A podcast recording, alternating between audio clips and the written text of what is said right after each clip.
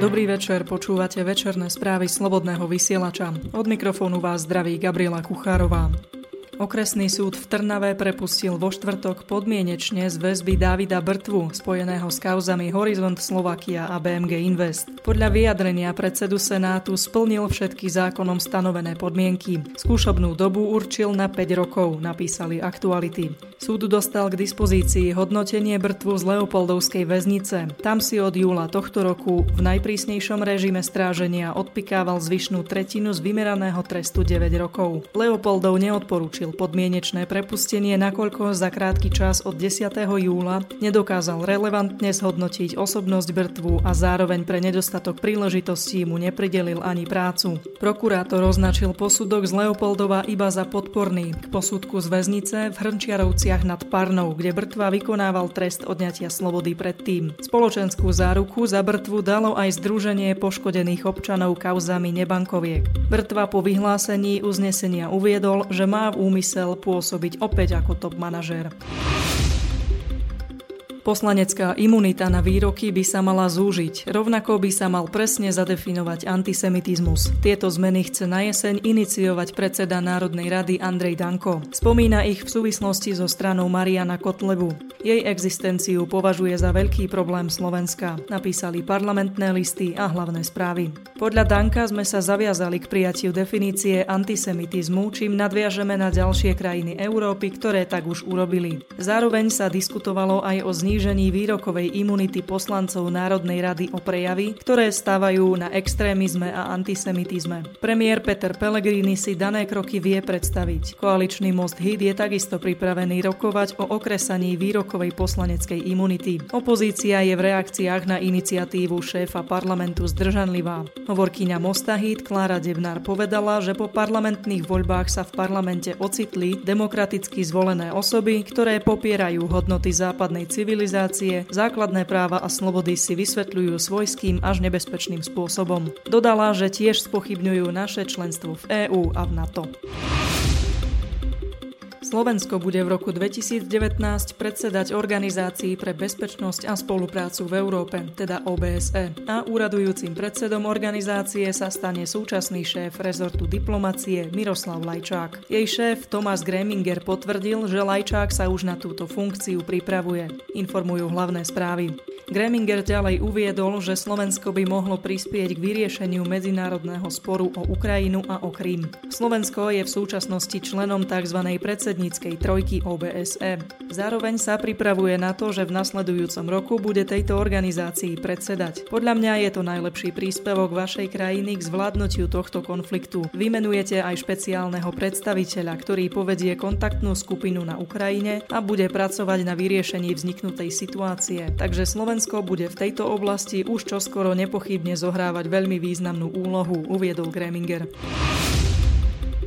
Dôvodom žiadosti o prelet vládneho špeciálu s vietnamskou delegáciou cez územie Poľska bola preprava ministra vnútra Slovenskej republiky s delegáciou na pracovnú cestu do Ruska. Ministerstvo zahraničných vecí a európskych záležitostí to uvádza v odpovediach na otázky zahraničného výboru Národnej rady. Dokument médiám poskytol podpredseda výboru Martin Klus za SAS. Prvú žiadosť o prelet doručilo Slovensko-Poľskej strane 25. júla 2017, deň pred odletom. Letecký útvar ministerstva vnútra v nej uvádzal, že dôvodom preletu je preprava ministra pre vnútornú bezpečnosť Vietnamu.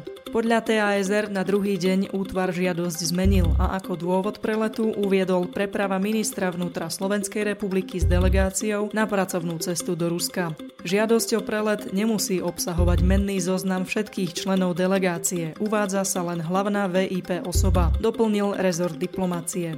Robert Kaliňák, ktorý bol v tom čase ministrom, uviedol, že na palube lietadla nebol.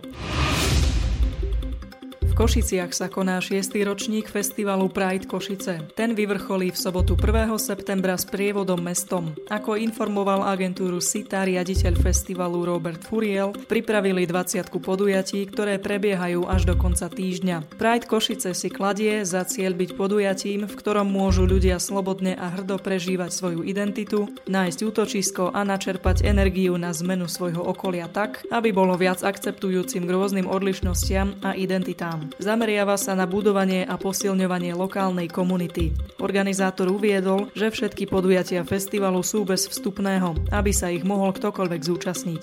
Návštevníci si budú môcť na mieste vyrobiť transparent. O pol dvanástej výrazí od tabačky dúhový sprievod mestom. Najmasovejším víkendovým podujatím v Košiciach má byť náboženská slávnosť blahorečenia Anny Kolesárovej, píšu aktuality. Košická arcidieceza očakáva, že na futbalový štadión príde až 25 tisíc veriacich. Mesto Košice už vyzvalo organizátorov pochodu za práva LGBT komunity, aby pochod odložili. Tí o tom nechcú ani počuť. Košickej arcidieceze sa doteraz registrovalo vyše 10 tisíc pútnikov. Vyčlenené boli sektory pre nepočujúcich a slabozrakých. Železnice vypravia z Bratislavy do Košic špeciálny rýchlik. Annu Kolesárovou zavraždil opitý sovietský vojak 22. novembra 1944.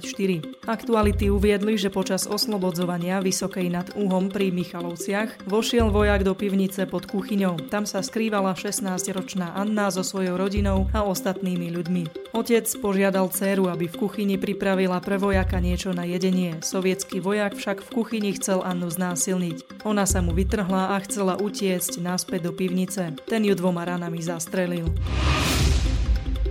Organizácia Biele prilby uniesla 44 detí, aby ich využila pre inscenáciu chemického útoku. Vyhlásil to na tlačovej konferencii sírsky minister zahraničných vecí Walid Mualem.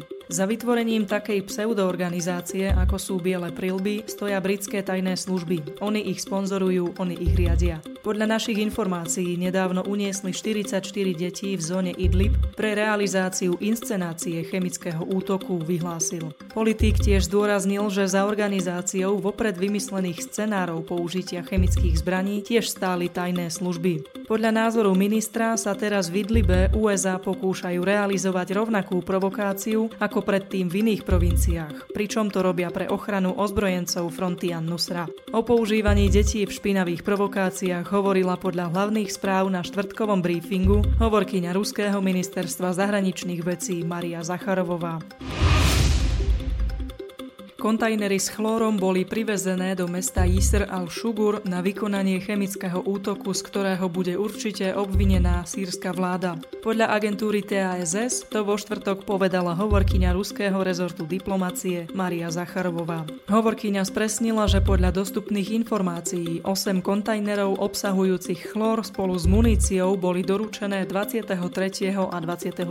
augusta do oblasti deeskalačnej zóny v provincii Idlib. Zacharovová dodala, že v oblasti sa v tom istom čase objavili príslušníci tzv. bielých prilieb. Podľa jej slov nepricestovali na ľahko, ale spolu s výbavou na kamerovanie útoku, ktorý ona označila za útok pod falošnou vlajkou. Za zdroj týchto informácií označila tamojšie ruské centrum pre zmierenie z nepriateľených strán. Americký prezident Donald Trump vyjadril nádej, že nedôjde k násiliu v reakcii na kongresové voľby, ktoré sa budú konať v jeseni tohto roku. Podľa mnohých politických pozorovateľov majú demokrati dobré šance, aby opäť ovládli snemovňu reprezentantov, uviedli hospodárske noviny. Podľa zvukovej nahrávky, ktorú dostali niektoré médiá, povedal, že ak demokrati vyhrajú, tak zvrátia všetko, čo Trump urobil a urobia to rýchlo a násilne. Osobitne spomenul protifašistické skupiny známe ako Antifa a označil ich za násilných ľudí. Americký prezident Donald Trump je presvedčený, že má dobrý vzťah so severokorejským vodcom Kim Jong-unom a teda nie je nutné utrácať peniaze na vojenské cvičenia USA s Južnou Kóreou. Časopis Lidovky citoval vyjadrenia prezidenta, v ktorých súčasne znovu kritizoval Čínu za nedostatočnú ochotu spolupracovať na riešení krízy na korejskom polostrove. Americký prezident verí, že Čína na Severnú Kóreu vyvíja obrovský tlak. Peking ale zároveň Pyongyangu poskytuje značnú podporu napríklad vo forme paliva či hnojiva. Peking je dlhodobo najbližším diplomatickým spojencom KLDR. Ten vo štvrtkovej reakcii označil Trumpové výroky za nezodpovedné a ťažko pochopiteľné. Trump dal minulý piatok svojmu ministrovi zahraničia Mikeovi Pompeovi pokyn, aby odložil cestu do Severnej Kórei, ktorá sa mala uskutočniť tento týždeň. Ako dôvod šéf Bieleho domu uviedol, že nenastal dostatočný pokrok v procese denuklearizácie, na ktorej sa dohodol s Kim Jong-unom na júnovom samite v Singapure. Česi nie sú zarití ateisti, ktorým by bola otázka viery veľmi vzdialená, ako sa doposiaľ myslelo. Z najnovšieho výskumu sociológa Ladislava Rabušica z Brnianskej Masarykovej univerzity totiž vyplýva, že pribúda ľudí, ktorí veria v Boha a peklo, informovala agentúra TASR. Niektorých odborníkov značne prekvapilo, že medzi obyvateľmi Českej republiky je veľa tých, čo veria v posmrtný život a tiež v reinkarnáciu, čiže prevteľovanie, ktoré sa spája s buddhizmom. Rabušic so svojím tým tímom sleduje vývoj názorov českej spoločnosti takmer 30 rokov. Údaje, ktoré doteraz hromaždili, sú mimoriadne podrobné. Pre sociológa je najväčším prekvapením výskumu viera v Boha. Verí v neho približne 40% obyvateľov Českej republiky. V existenciu pekla verí celá petina Čechov. Už veľmi neplatí ani vžitý názor, že prevažujú pesimisti, lebo v existenciu neba, teda raja, verí až tretina ľudí. Na výskume Brnianskej univerzity sa zúčastnilo vyše 1800 800 osób.